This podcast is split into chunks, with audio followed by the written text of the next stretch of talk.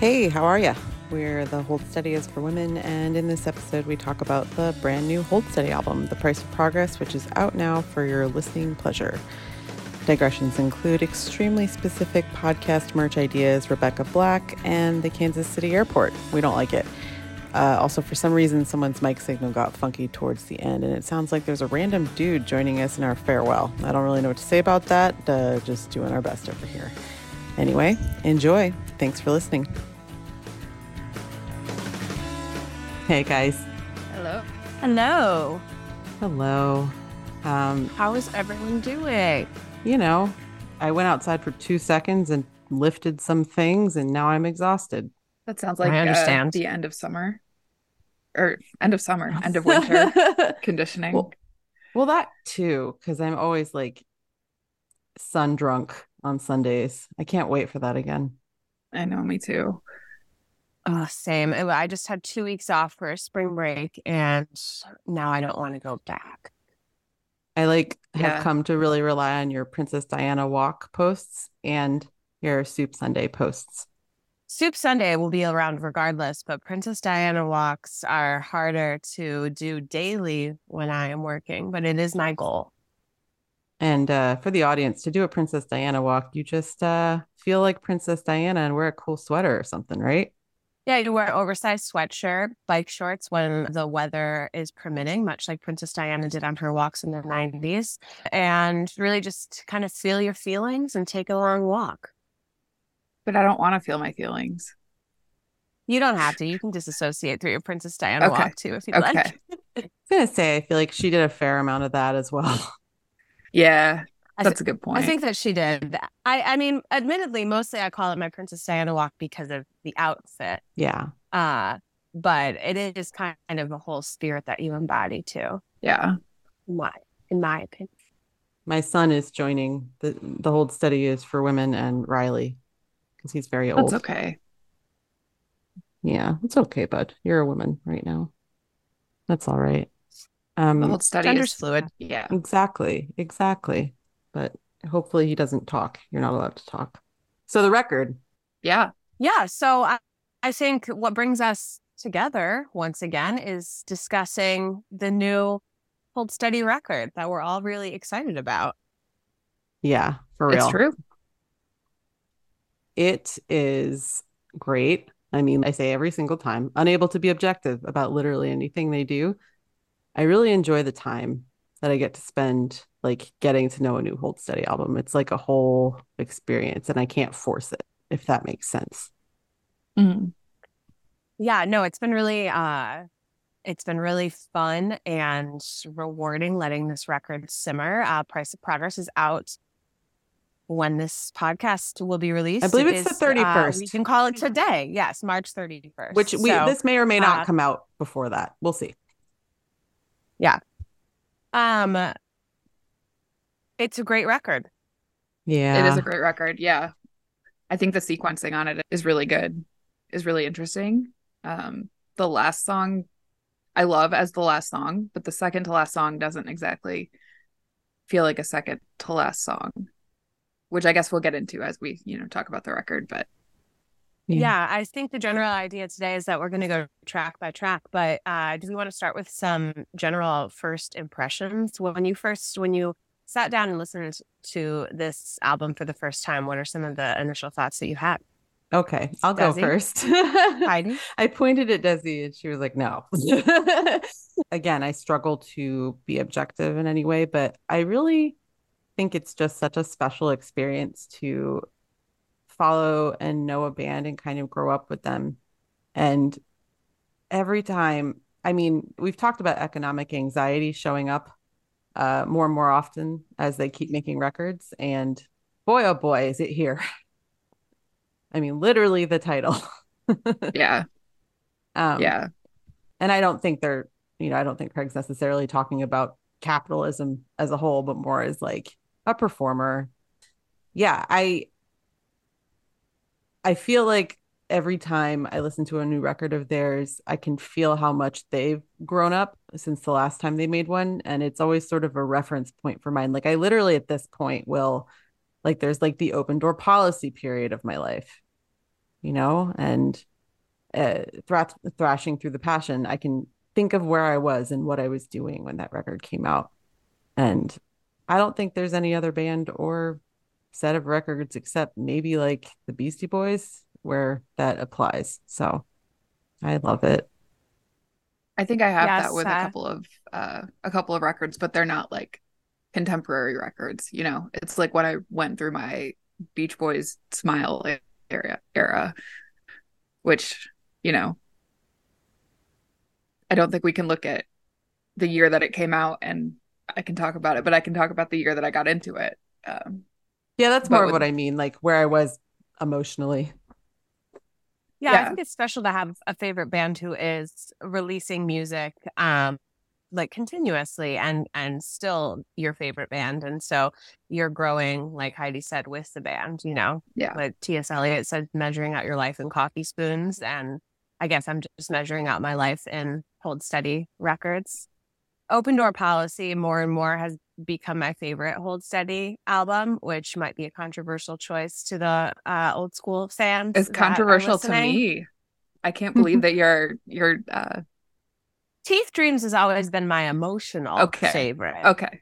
But like stylistically, I've always put like and like musically, I've always put Separation Sunday at the top. And I guess I still would, but I feel like Open Door Policy has like a re-listening quality that has really grown on me over the last two years since its release. Um, but I really enjoy the price of progress. I think that Craig is doing a lot of things interesting lyrically. I think the other band members are doing a lot of things interesting musically.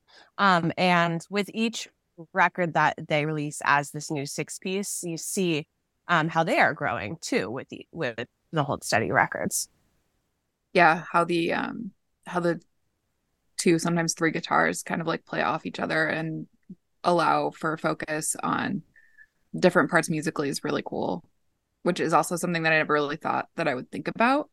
But on this record especially um hold on let me check my notes. Uh, especially on like distortions. notes. Excuse me. Distortions of faith um has some really cool guitar stuff going on that I probably wouldn't even have noticed in on a record like Teeth Dreams or Heaven is Whatever or something. Yeah. And that's uh, probably just as much of, of, you growing as a music listener as well as it is them growing as musicians. That's true. But it is so fun to see that, you know, nine albums in, they're still trying out new things and taking risks and, and seem even more confident doing that now than they would have four albums ago and it's interesting too because you know the the stereotype is like oh the this band is changing. I don't like them anymore. But like the Hold Steady changes musically but i don't get that feeling from them. And i i don't get that feeling from them but i also don't get that feeling very much from the listeners. And maybe that's because you know we're mostly like older anyway. And then as the band changes our lives are changing uh, similarly but that's something I I thought about a lot with this record specifically. It doesn't sound too far outside, you know, what we would expect from them, especially after open door policy. But I can see in other like quote unquote fandoms or uh, whatever other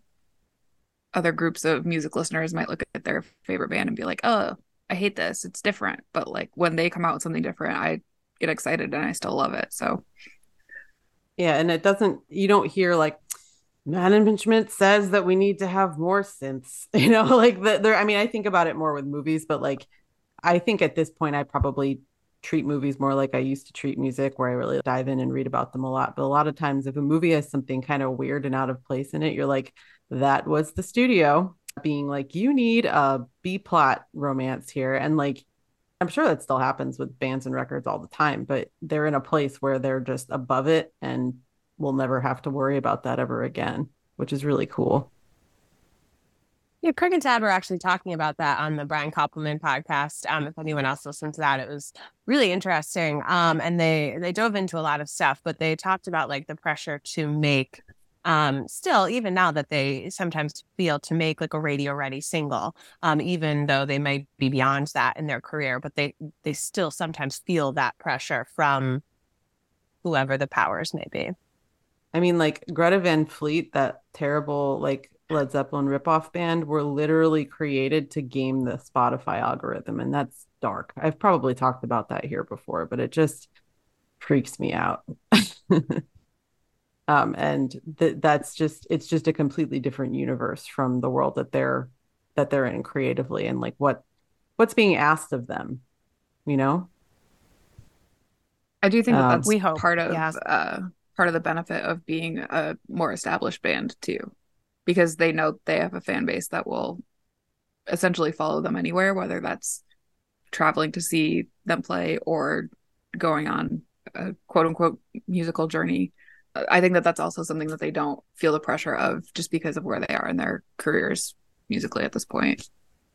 Yeah, I think that's such a good point. The privilege of having a built-in fan base who is going to be with you and buy your shit regardless whether that's going to, you know, a 4-day uh trip to New York City every year or if it's buying whatever album you put out. And I mean, I think we're talking about a very specific sector of Hold Steady fans. There are a lot of people I've heard from them say like, "Oh no, I haven't listened to anything since Stay Positive."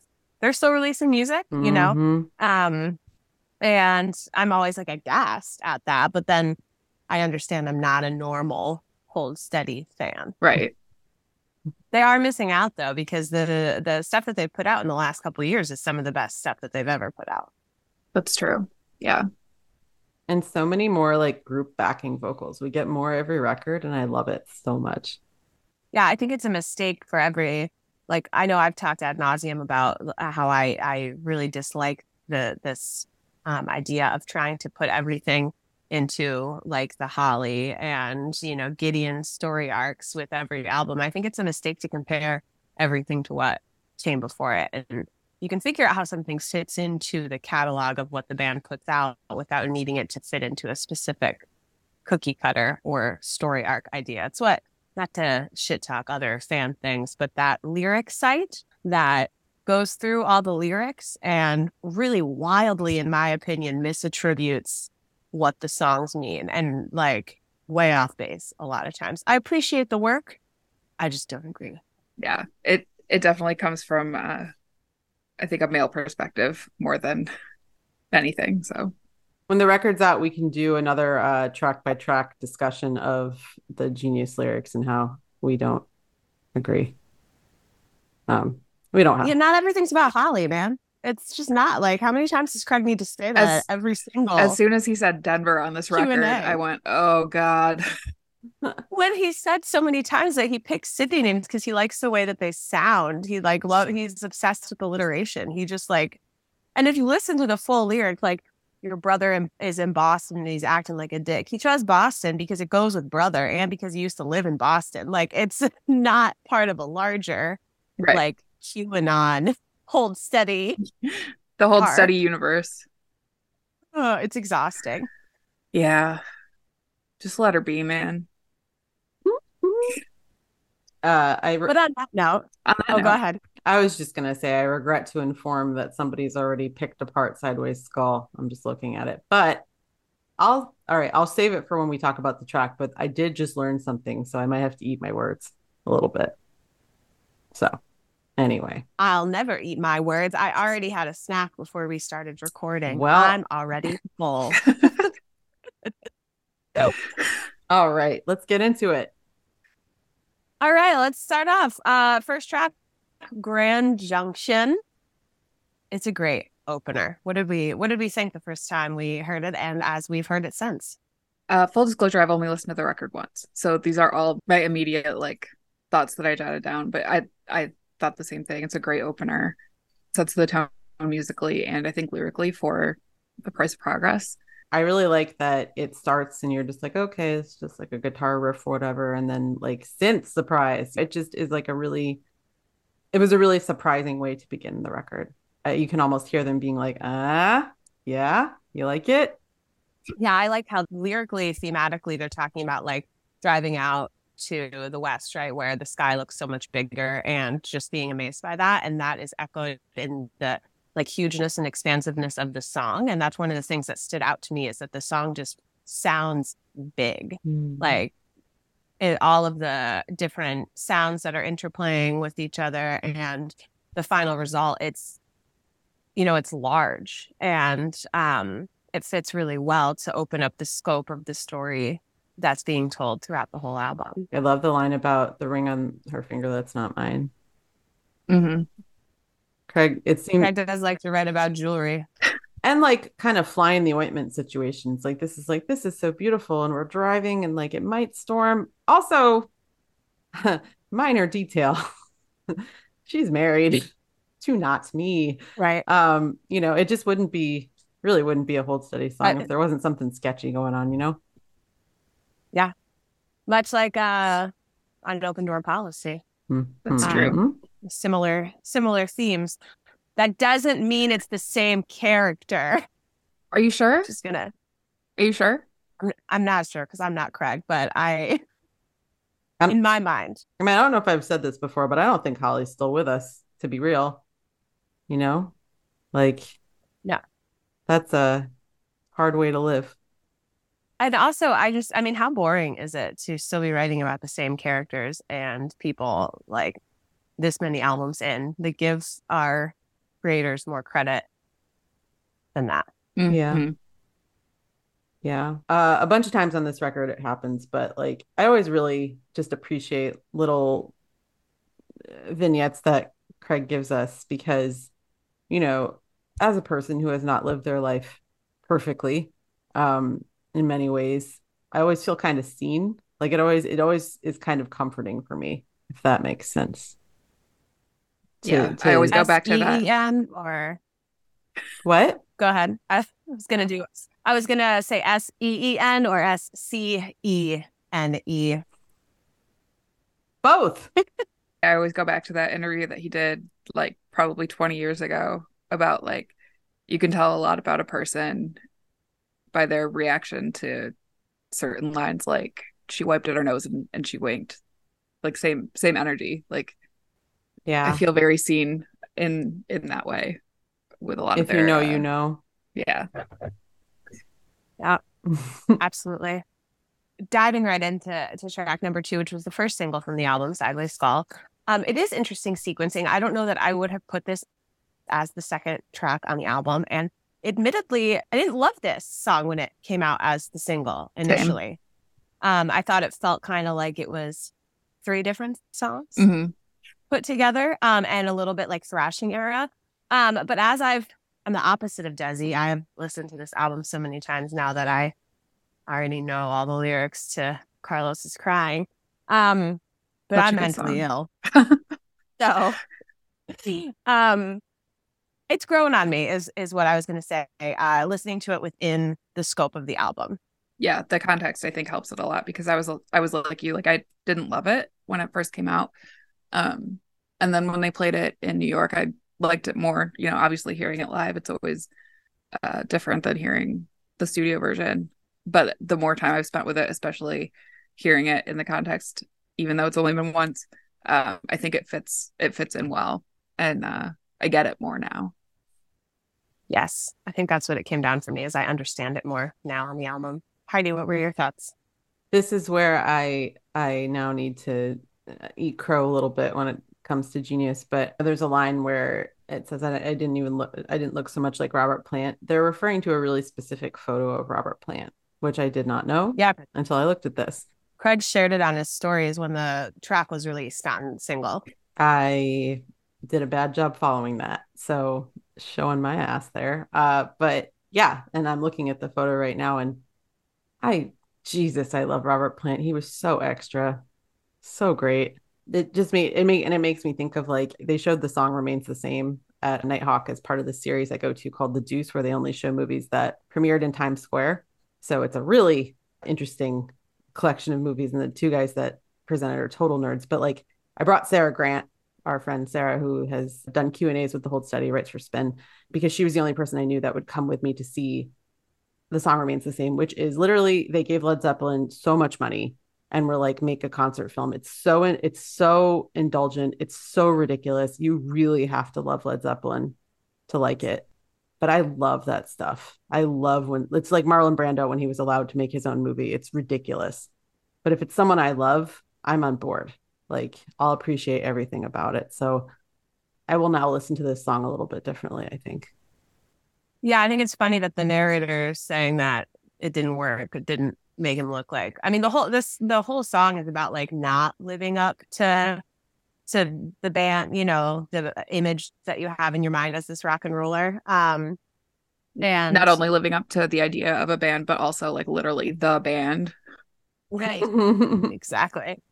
Got it right. My deepest, not deepest secret, but I um will be forthright and say that I never got into Led Zeppelin. Um, I don't think that's So- a an unpopular take uh, Yeah. among women, especially. hmm I think I'm, uh, yeah, it is among the people I hang out with. I think. Yeah, same. Referring back to that Brian Koppelman podcast, uh, Tad brought Craig this song and didn't think that he'd be into it because it's a lot heavier uh, than I guess what they've been favoring for the band lately.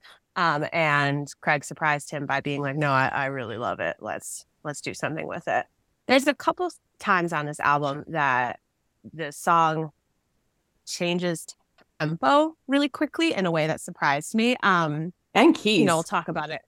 Yeah, talk about it more as we get as we get there. But Bird Watchers would be another example. Mhm. For me, it sounds like a very different song starting than it than it ends up, and that's how I felt about Sideways Skull.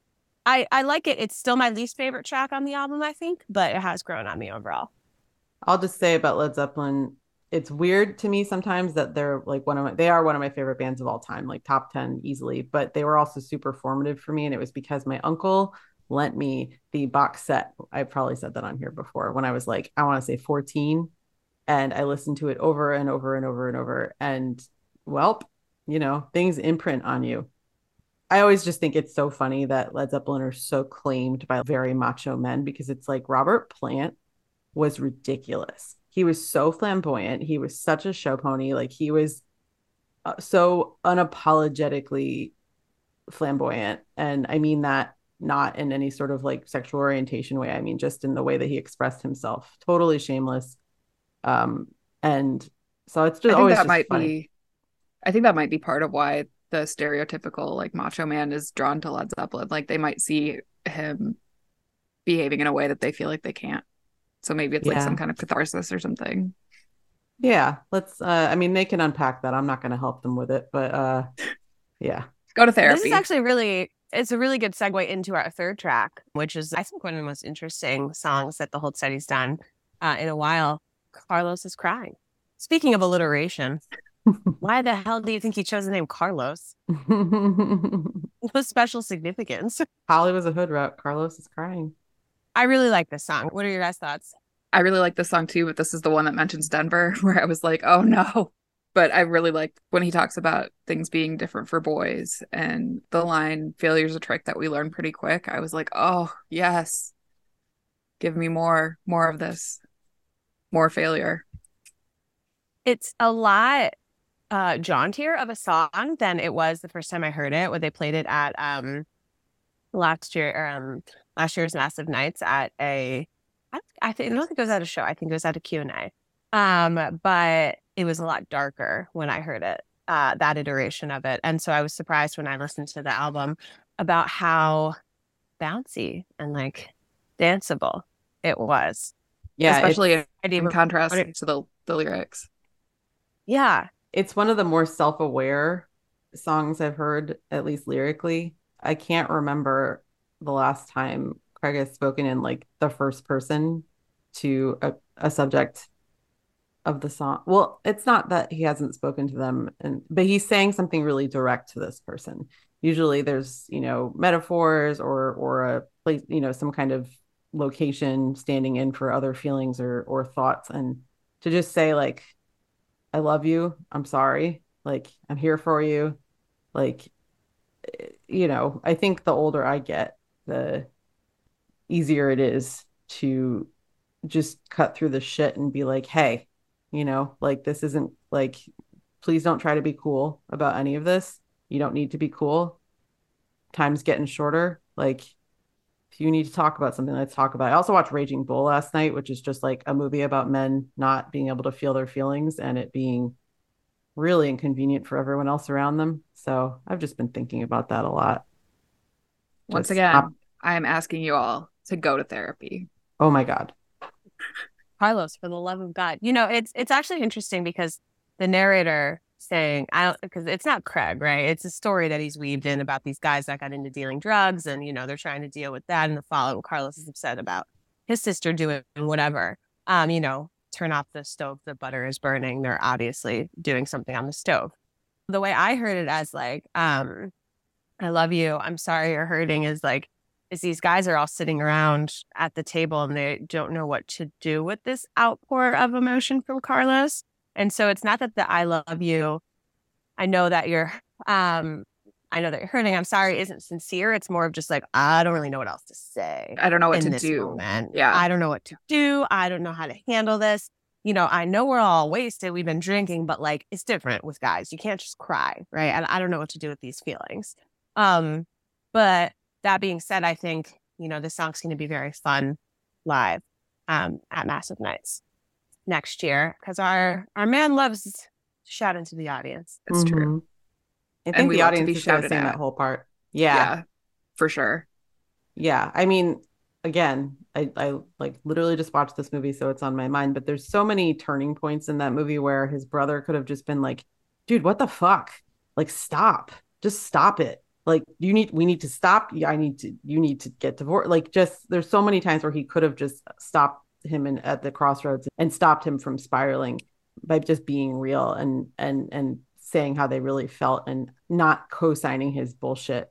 And this song feels like a really important point in their friendship whoever this is um where they could just be like hey man no it's okay. You know like we all fuck up you know just like sort of enabling and co-signing. And and instead he's like nah this is bad. And i don't really know how to comfort you but i'll i'll i'll try it.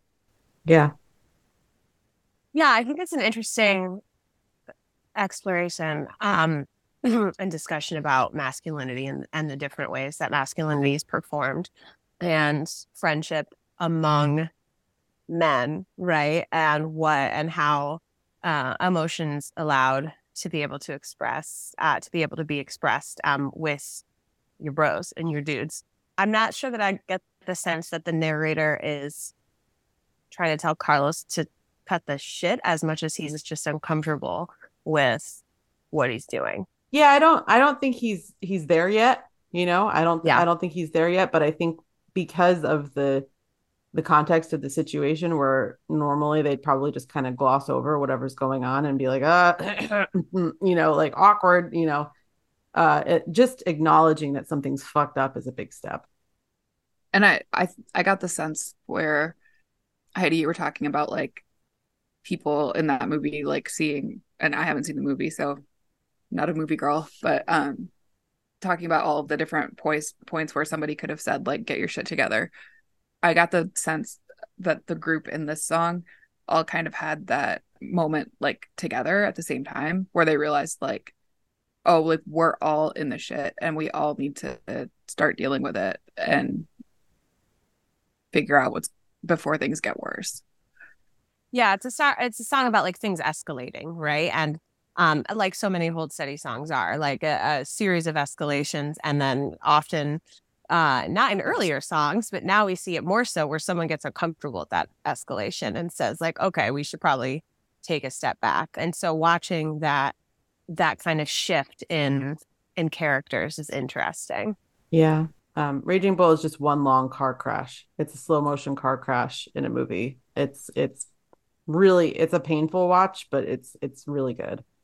Anyway, the next song is I think my either my favorite or second favorite understudies. It's the B side of Slapped one. Actress, right? It's well, mm-hmm. not the B mm-hmm. side, but like For the sure. other the other side of it. Yeah, big Slapped Actress vibes. Um, interesting choice for the third album single. Hmm. It feels yeah. it doesn't it doesn't feel like out of place to me on the record, but and I know that we keep talking about like Holly's done, you know, whatever, but like this this song does kind of feel like it fits better in a different album timeline. I love this song, but it's the one on here that like I don't know, maybe I'm having trouble separating it from uh Slapped Actress. Which um, makes sense. I think the whole song feels like somebody holding their breath and just being like poised for something. there's a lot of anticipation in it.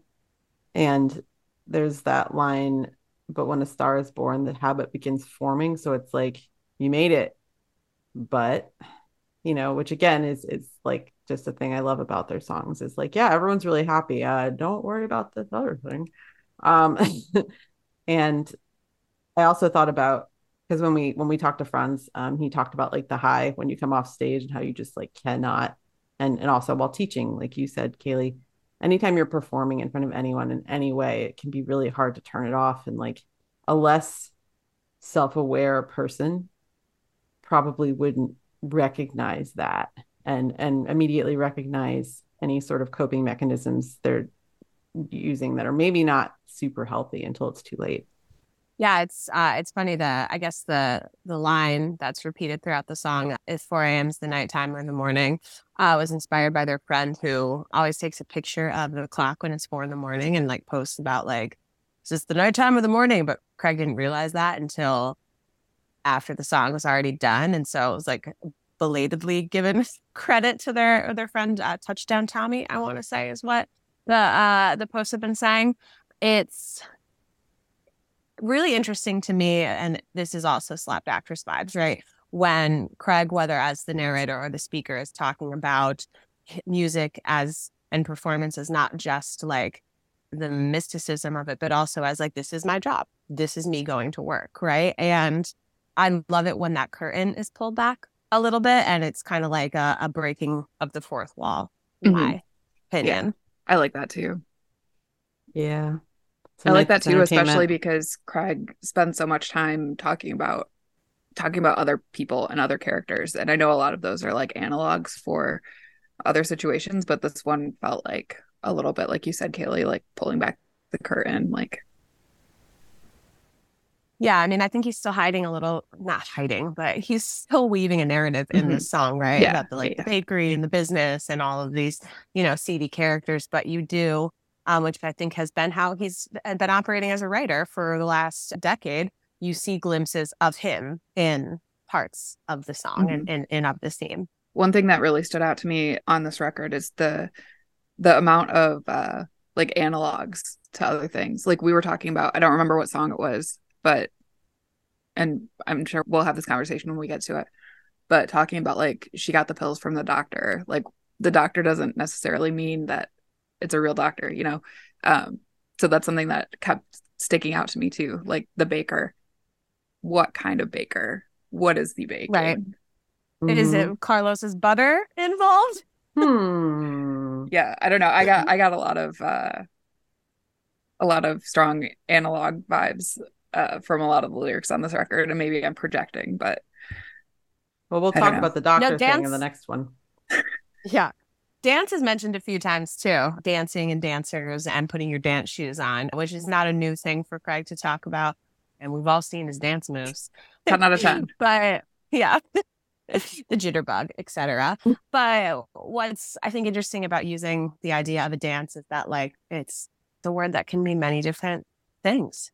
It can be a literal dance. It can be a figurative dance. So Sixers is our next track. Probably one of my favorite songs on the album. Yeah, yeah it's so good. Immediately loved it when it came out um, as a single. I just really, I mean, when Craig has a has a she in the song, we're here um, for it. Like, right, he's got my number but I really I love I love Sixers. I love a lot about it. I love it instrumentally. Um, I think lyrically it's really interesting. Craig's inspiration behind it is also really interesting. That he uh, during the pandemic when his partner was working in the hospital, still he moved out and was living in this like temporary housing situation, and so he imagined like all the young professionals getting to know each other in different ways, and that is where the idea of this song came from. What do you guys think of Sixers? I love it. Yeah, I I always and I always love a, a double meaning, you know, because 76ers is, you know, really basketball. But um yeah, no, I I mean, I think they give her such a di- the uh, protagonist they give her such a dignity in this song because it's like objectively you can tell things are not going great for her, but the way that she's portrayed is never really shaming it's kind of like, yeah, she's nice to everybody. She's definitely got a pill problem. She's definitely like not forming relationships. And I mean, let's be real, I relate. you know, I don't have a pill problem. I don't have any substance abuse of any kind in my life these days, but like the way that you can kind of tell she feels a little left behind. And I, I don't feel left behind. Like I'm not interested in a lot of what people my age are doing, but like I, I think I like that she's portrayed as somebody who's kind of doing her own thing and she's not always super happy about it, but that's okay. Like we're not mm-hmm. gonna hate her. We're not gonna hate on it. just her life. And she's being nice to people. No. Yeah, no hate. I I do think that there is there's a sadness definitely. It, though. Yeah. De- oh um, yeah, definitely. Yeah. And like, she she knows that she didn't want to be this guy's fiance, right? She like didn't even want to kiss him. Um, but she thinks she hears footsteps, but now they're not really there. Mm-hmm. Um, it's kind of like her still yearning and searching for that connection, as so many characters in in Hold Steady songs are. And when they can't find that connection in people, they try and find it with substances and basketball. Replays. I heard that as a hallucination. Actually, I don't know if you read it like that. I think it's it means both things, but I read it as like a hallucination. Yeah, I think it's that the last line is a hallucination, but also you know a callback to when she hears his footsteps in the first verse. Yeah. Uh, and then goes up to see him. In another life of mine, I did try and make a connection also with a neighbor in my building. Um, and I recommend against it, honestly. It's not the best. Then you got to see him when you go and like leave your house, you're going to get your mail. Mm-hmm. It's just very uncomfortable, you know. So I understand. It was my my one for the cutter summer of being uh, alone in in the towny city when everyone left before grad school started up again. And I don't recommend doing it. Um, yeah. There's some really quality lyrical analysis on Genius for this song. Uh, for the entire verse that is has to do with chemical reactions, stimulated synapses, the snapping and the crackling. The doctor gave her something to focus her attention. She's got a six month supply in the cupboard in the kitchen. That whole thing is highlighted, and the uh, the annotation is she's taking Adderall, a stimulant that's used to treat ADHD. My God, where would we be without that annotation? Thank you. Oh, oh, and this is we we said this in group text, but uh, I don't think she's talking about a real doctor because six months supply of Adderall, not a thing. Yeah, you can't. Not getting no. a six month supply of a controlled substance. Nope. Unless this takes place in 2008. Because, like, you know, I'm on uh, Vyvanse, which is not Adderall. And you also literally can't abuse it. So it's just interesting to me always that it's treated like a controlled substance. Like, you, they, I actually think it's really funny. They literally formulated it so you can't abuse it. Like you can you can slam it, you can try it, but it won't do anything. It'll just be the same no matter what because the way that it like interacts with your chemistry is just not the same. I do take Adderall for ADHD and like I I don't know how someone with ADHD could abuse it because I I don't feel anything from it. Mm. So I have used it some when I, you know, when I was younger, but I think the reason that it did what it did was because was that I was already super drunk. So it kind of like changed the speed a little bit. Yeah. Also, a couple times I did it was like, you know, I I'd not slept. So it was probably more about that and everything else going on in my body. But yeah, I mean, similarly, I think Vyvanse would make a regular person feel bananas. I don't think it would be very fun, but for me, it's just like, oh yeah, now I can um sit here and not uh, have 15,000 thoughts at once. It's cool. I was a pharmacy tech in 2006 and we were giving out six month supply or supplies of any of the substances that were in the locked controlled substances mm-hmm. box. So, as we had discussed in the group chat, probably not a legitimate doctor.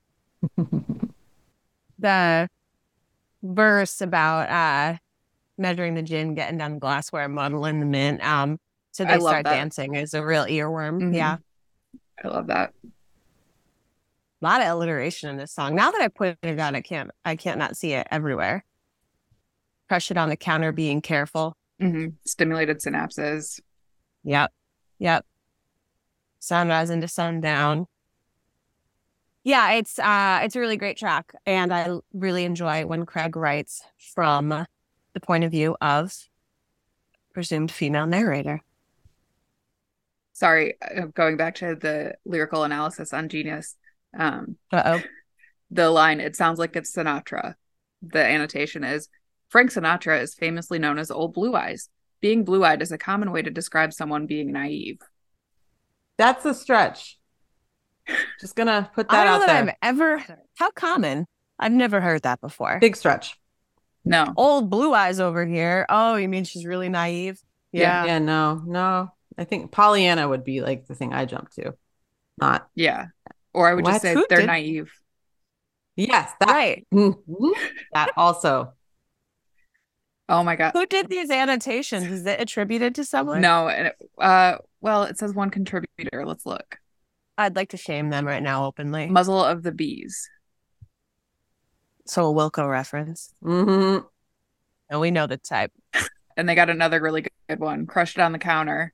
This is the opening of their relationship. The female character crushing pills on the counter. Thank you.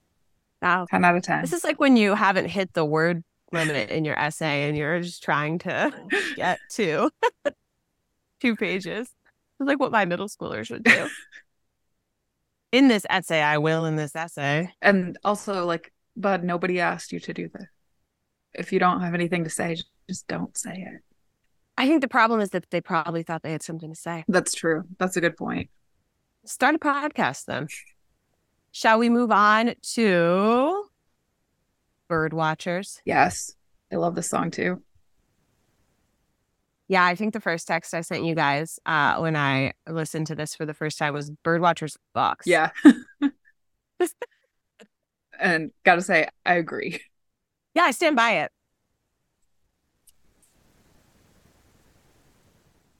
Heidi, what are some bird watchers thoughts that you have? Okay, I'll admit it. This one I can't call up in my head immediately because it's weird. I've listened to the record a bunch of times, but kind of passively. So I think I'm gonna let you take this one. I'm also really bad with song names, but again, having just listened to it this morning, the I know which one it is. And I also was like aware of it because of that text. I was like listening for it. And when I came on, I was like, oh, this fucks. Bird yeah, and then it, halfway through, I was like, wait, do I still like this? Mm-hmm. And then it kept going, and I was like, okay, okay, I still like it, but it changes really like Dramatically. dramatically. Yeah, there's a there's a big like tempo shift, um, and it turns into like this up tempo song. It almost reminded me of the way like Unpleasant Breakfast changes. Mm. Um, but it starts off like the first few notes and lyrics. It's like a very like dark, hold steady song, which is always my shit. So I'm like, Hell yeah. I'm gonna love this. I'm gonna get. I'm gonna love it. And then it evolves into something more than that. But that being said, I still really enjoy the song. The tempo shift that they don't do it often. So the thing that I thought of immediately was Oaks, but it's kind of like the reverse where it's like Yeah. slow and sad and then it gets hopeful. But yeah, they don't they don't do like a lot of the tempo shifting. So when they do, it's like very kind of memorable and um, something that you notice because it kind of makes you feel uneasy, right? for sure uneasiness in this whole song and then the kind of extended metaphor of of looking for birds but birds aren't really what they're looking for and then there's like the naming of different kinds of birds and you're trying to figure out like what those birds mean and i'm gonna have to wait for genius to tell me what the birds are but you know we can assume it's drugs but i there's a lot of different like people named in the song and like uh there's some really good imagery i, just, I think it's a really it's really interesting and unique Hold Steady track Mm-hmm. I just listened to it for a second to jog my memory, and I love the piano in this song. Mm-hmm. I think I did text you about it. Not at the point where I can call up all of the songs immediately. And that's actually, I do wish I'd asked for the lyric sheet sooner because that helps me. That always kind of helps me. But yeah. Yeah, I think the next song, "City at 11, is a, uh, an example of of one that I have. Kind of happens to me a lot with their albums around like songs six to eight. I kind of those were are where my like least favorite songs usually lie. Um, and "City at 11 has recently grown on me, but I think it's kind of it reminds me of um an open door policy prior procedure. It has similar vibes Mm. that Oh yeah. in my opinion, like thematically and musically. What are your guys' thoughts on City at Eleven? Yeah, I wouldn't have um it it was bothering me because I was like there's there's somewhere that I can like like it it felt familiar in a way but I couldn't place it, but I think that that's what it is. I liked it. It it it's not a, a song that immediately like stuck out to me as a favorite, but yeah, it's a good one. Yeah, I think It- because go ahead. I think it's also at a hard um it's in a hard spot on the album where it comes sandwiched between Birdwatchers, which gives you a lot of emotional roller coaster vibes and things like that, but then also coming right before Perdido, which is Kayleigh, is that your favorite on the album? It's my favorite. For Yeah. sure. Me too. So City at Eleven is in a just in a weird spot, and I think it kind of suffers for, from that. It's another example, I think, where the the sequencing is is tough because it's like, where do you put City at Eleven? I, I think maybe next to Sideways Skull, right? Like uh, musically, it, it might vibe with that, but then you also need a break from like the darker, like more. um I have a hard time thinking of an adjective besides like blinky for some of for like the Perdido and the Bird Watchers.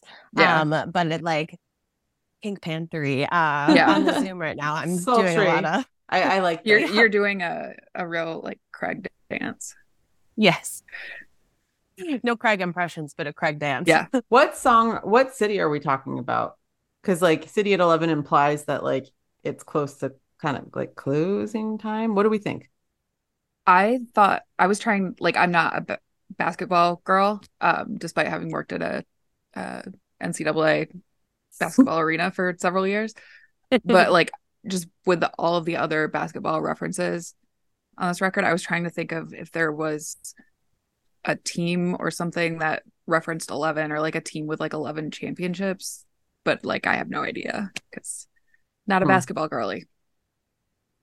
Nothing that immediately is coming to mind for me. I would say that if I'm a, a girly of any sport, it is basketball, though not NBA. Yeah, I I do also wish that we had a lyrics sheet for this. Well, I the reason I I asked is because I remember like every time I haven't been to London in a while, but I remember like every time I've been in London, it's like midnight and everything closes and everyone's like like all the Brits are like, okay, time to go home, and the rest of the Americans are like, what? Like, huh? They start drinking at like 9 a.m. Yeah, so that's true. 11 Right, they're right, yeah, exhausted. exactly. Well, the show's at seven, which please, Right. America, please, Yeah, get on do that. get on board. Jesus, I know, best. I know we're It's hesitant to do anything after the whole like Revolutionary War shit, but we probably can let that go and take on some British things. Besides, you know, they took turfism from us, Yeah. maybe now we can We can take back the curfew. We can take back the Back early show. curfews. yeah, I'd, I'd I'd love that. It's it's, but I just you know I live in a city where where the bars close at four, so it's always e- and I'm not even a person you know I don't drink anymore, but like I'm Uh, yeah hanging out after a show. It's it's it's a very uh, disorienting feeling to be told the night is over, time to go home, and you're like it's mid, uh, it's midnight. Where do we go? It- I don't know. You can come to Boston. Last calls at like one. I know. Yeah. We've kept it from. I guess Boston is still pretty British, and it's. I mean, Paul Revere's everywhere. That guy, but you know, I'm trying to remember if I lived in Ohio for a little while and I moved there after living in Michigan my whole life. And Michigan last call is like 150 and they stopped selling at two. So when I moved to Ohio, I remember it being significantly earlier, but I don't feel like it was like 11. New York has been kind of revisiting the 4 a.m. thing a little bit. And sorry to bring up a sore subject, but Veselka used to be 24 hours, um, and it's not anymore. And it's been a combination of things. It's been like, you know, less people were going out for a while, but it's also like lots of places are having problems staffing up. Uh, and people are just like, yeah, we don't really want to be up right now. Like, it, it's just been an interesting thing that's kind of hung on since the pandemic, uh, except for the Palace the bar right near me. People happily stay there till four and beyond most nights. So I don't know. It's just interesting. well, in Hawaii, it's the middle of the day, as the song says. And also, I liked the optimism of in Hawaii, it's the middle of the day. hmm Yeah, it's five o'clock somewhere. Ex- Hawaii, ex- it's the middle of the day. Exactly. that is 2023's It's Five O'Clock Somewhere. I was We'll just just gonna say say- this is Tom's new Friday Friday song. Our friend Tom posts the music video for It's Five O'Clock Somewhere every Friday. And this is you like uh you also have your own Friday song that you post. I literally many day many weeks don't know what day of the week it is until somebody likes my Friday tweet. I'm like, oh, it's Friday. It's great news. God bless Rebecca Black. Yeah. Truly a, a bisexual icon. An icon. knew? Dude, I am such a supporter. I, I am like here for her. Her I am new music is seriously so good. I keep reading such mean shit about it, and I'm like, I I, didn't listen. And I've listened to not her most recent, but some of the stuff I've listened to that she did in recent years is pretty good. And she herself is a pretty fun person to follow on social media.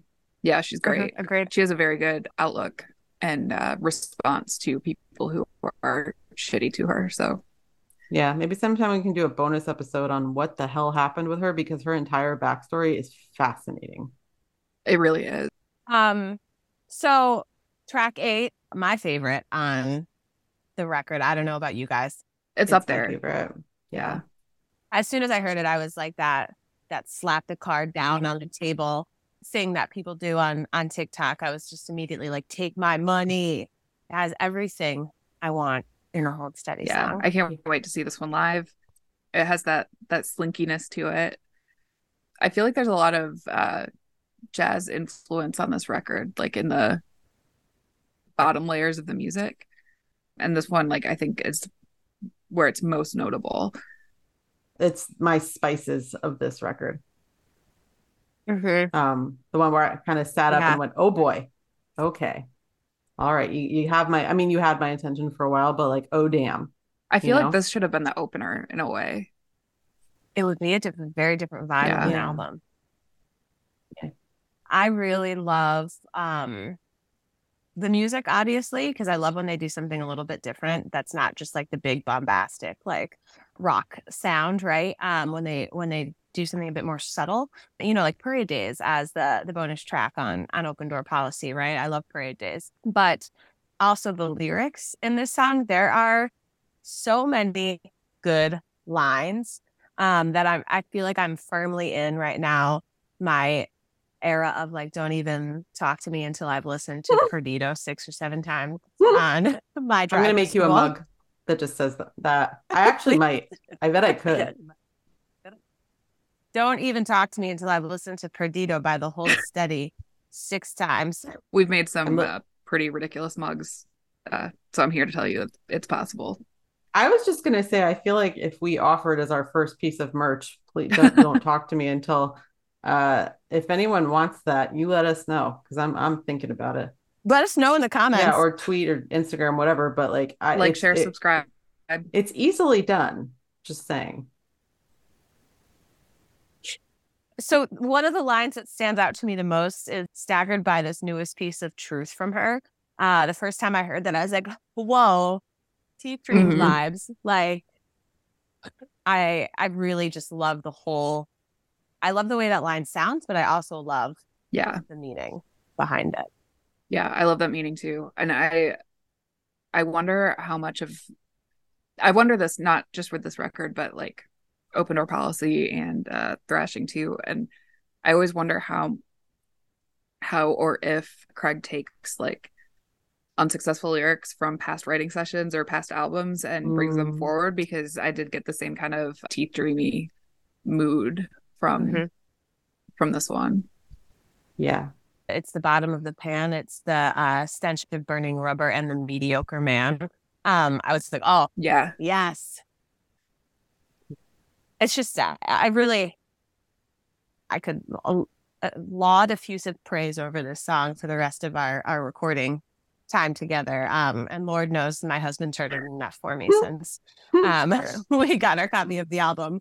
But uh, yeah, I just I really love it. It's it's immediately shot up to my my top favorite hold steady songs. Yeah. It's I don't know. It some this song to me it just says someone being like, still got it. Hey. Yeah. yeah. Me too. Which I appreciate as an aging emo. Yeah. Well, Aren't it's we just one of those songs where I'm like, if you're not listening to their new records, you're really fucking up. Like I just I just think you're Yep. super missing out. And I think this is a very good example of that. Yeah, it's fun to age with your favorite band. It's true. It's fun to get older. It's It actually kind of is. is. it's it's a privilege, Yeah. you know.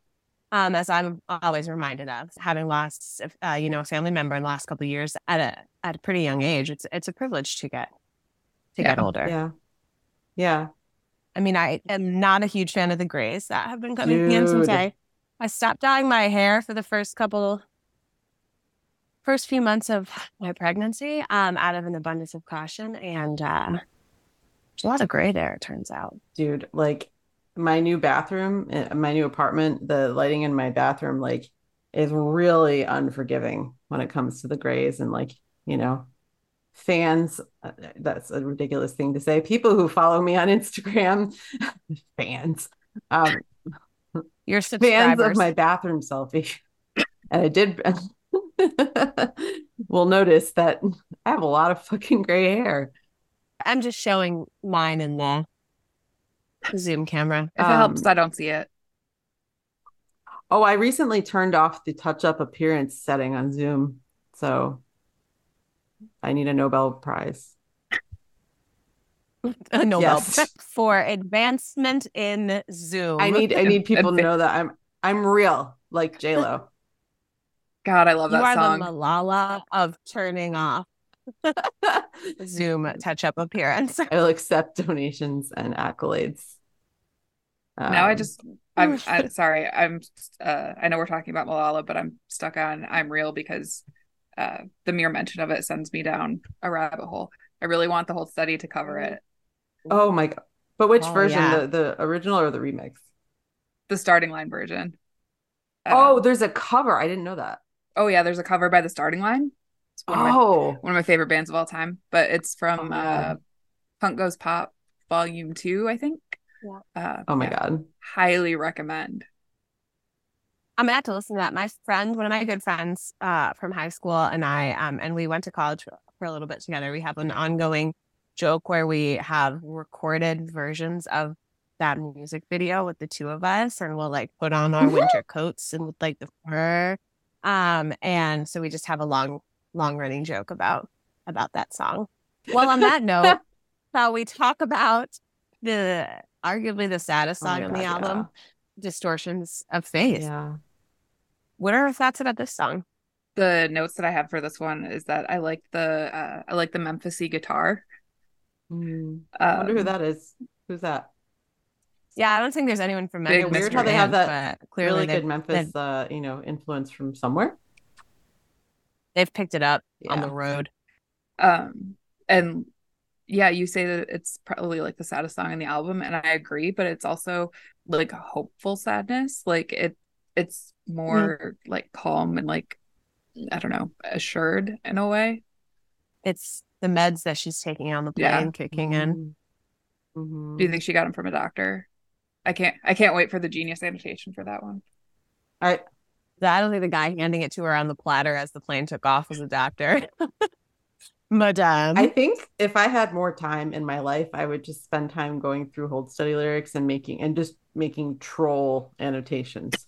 I would just troll all of the annotations because like the Adderall, that feels like a I know it's not, but it feels like a troll. Yeah. It really does. Maybe that's how I'll spend my maternity Yes. I, please, when I'm up up late with the baby. if I send them to you, can you just do it? Well, I'll check in after like one month of motherhood and tell you how it's going. And You're then like, I d- it actually don't have time to do this weird thing that you wanted. to- it turns out babies are hard. Sorry, Heidi. so it took me a few listens to fully hear the story that's being told on this song. But if I'm hearing it correctly, right, it's a story about the band has played a show and there was like, was there like a trample incident and people died? Am I hearing it correctly? The lyrics? What are your guys' thoughts? I was thinking there was some sort of like problem. yeah. And I get the feeling that people died and then they're leaving Yeah. that scene. yeah which yeah. I, I think kind of goes with what i was saying that it's like calm it's like like stoic because obviously leaving something like that but also like the assuredness i feel like could be like them just like making peace with the shitty thing happened. We need to like move on. Yeah, because there's a Yeah. there's a few bands that have that in their history like and it's just such a sad weird thing. What's the one that happened? Well because there was a shooting um oh god, I'm not going to remember this correctly. In France? Oh, The bombing? I think that's it. Yes. It's I love how at the um uh Death Eagles of Death Oh, yeah, that one. yeah. I mean, fuck them. Fuck that guy, but also like there was one there was a pop star and I'm not remembering who it was Ariana right Grande now. in London. There we the go. Ariana Yeah, yeah, Grande. yeah. Yeah. Yeah, because that could happen to anybody. That could happen to any band, and then all of a sudden you're you're associated with this tragedy, and the you know you can't be like mad about it because like you know it's it's not a it's not about you, but it is about you. Mhm. And It just happened to what to like Tyga, right? At one of his shows, uh didn't Well, I think- someone people died Are you talking- after Thinking of Is Tyga? the the Austin Rap Festival thing. I think it was Travis Scott. I am. that was Travis Well, Scott. try I knew it was connected to a Kardashian in some way, and I couldn't remember how. that one that one was Scott. really bad. Like that was like a major like Yeah, that one was. I mean, he kept performing even though he like saw. yeah. that one feels like you Yeah. could have done more. yeah. But it's just like now you have this thing um that follows you around all the time, and you know you can either make peace with it or not. Yeah, it and in like so many in so many ways, Hold Steady songs are about that trauma that follows the characters around and if they're gonna make peace with trauma or if they are going to let it continue to form who they are in, in the worst ways possible, Yeah. right? For being such a dark song, I think the music is is interesting juxtaposition in this song with like the the choir like of angels sounds in the Mm. background and it's very it's almost like a lullaby like it's very soothing to listen to and that soothingness i don't know that that's a word but it's jarring um and that's why it took me a few listens to hear what the song was was saying I think it's an interesting way to tell that story too, with that that kind of musical background, because you're not immediately assuming great tragedy. right and it's interesting to have it sound like vaguely religious when the song is called distortions of faith I'm not gonna lie, I am designing a mug right now. Oh, I also already uh, have Printful open and ready. Wait, really? Yeah, I love ADHD, man. It's great. Um, I have Canva open. as the one person on this podcast who is not neurodivergent i what have is that been like? fully dedicated Yeah, what's to that like? Um, and I have significant anxiety, so I don't know if I could fully. yeah, Um, it looks pretty good. Don't talk to me until I've listened to Perdido by seminal American rock band, the Hold Steady. Very good. That's what it says. that's perfect. Um, should we Sorry. talk about the last closing Yes. track? yeah. Fly over halftime. I like this song a lot. I like it as a closer. And I think that it it fits in with a lot of the other like there is kind of like a story through this album, right? Like the sorry, again, really bad with song names. Understudies where they're talking about like performance and then coming out of distortions of faith where they've had the concert and then fly over halftime like if you if you want to take those two songs together fly over halftime could be like we're going back out there we're we're gonna like you know this is them kind of reclaiming performing outside of the um outside of the tragedy that has occurred.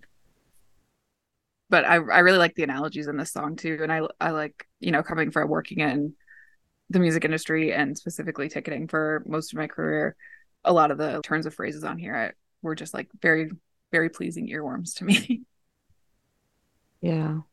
yeah, it's it's another example of a song that I think there it does a lot of different things musically, and it kind of feels like it's a couple different songs put together, not in a bad way. It's an interesting album closer. I think that I don't know. I don't know that album closers are always their strong suit um, as a band. I think that more often than not, the songs that they choose as closers, I'm like, yeah really yeah this one um and that is sort of how i felt the first time i heard this song as well like i was like you had distortions of Yeah. faith right there yeah i um, agree but the more the more that i heard it the more i understood like obviously they're the experts i'm not i'm I'm just some lady with a podcast, but I I understood it and uh, more in the sequence of the song and, and operating as a closer. Yeah. Yeah. I always I was thinking about the the fact that we like refer to certain states as flyover country and how fucking rude that is. Um right? Like we just do that. That's not nice. Um poor Oklahoma. But Um, honestly, sorry. like I've been to Oklahoma and Mm. Yeah, I spent some time in Kansas and I Yeah. wouldn't recommend it. The Kansas City airport is the worst airport I've ever been to. Oh my God, it's like a, a- mile. it's like a strip. Like Yeah, and you and you have to go. You can't leave. The, Yeah.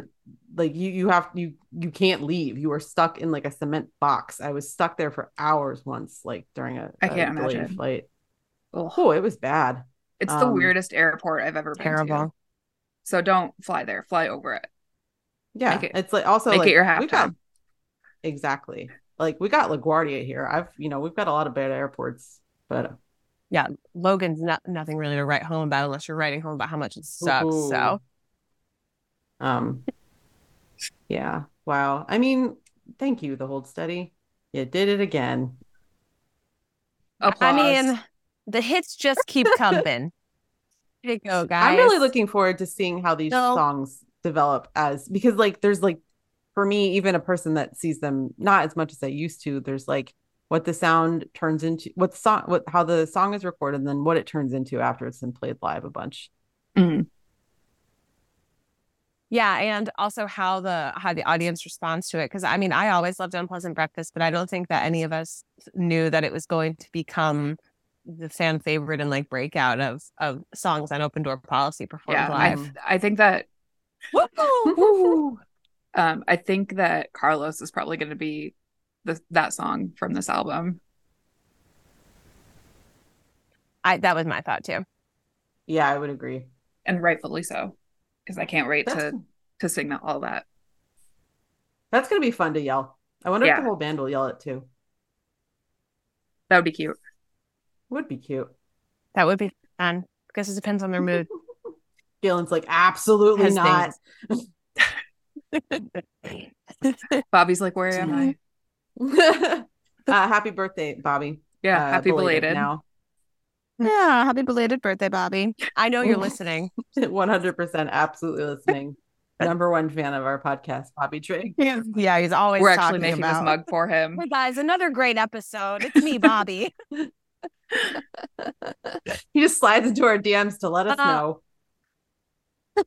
Sorry, Bobby. Imagine if he did actually listen to this episode and then was like, hey, Boy, would our faces I be know. red. Uh, It's come to that time in the show. You already know what we're gonna say. You already know what we're going to say.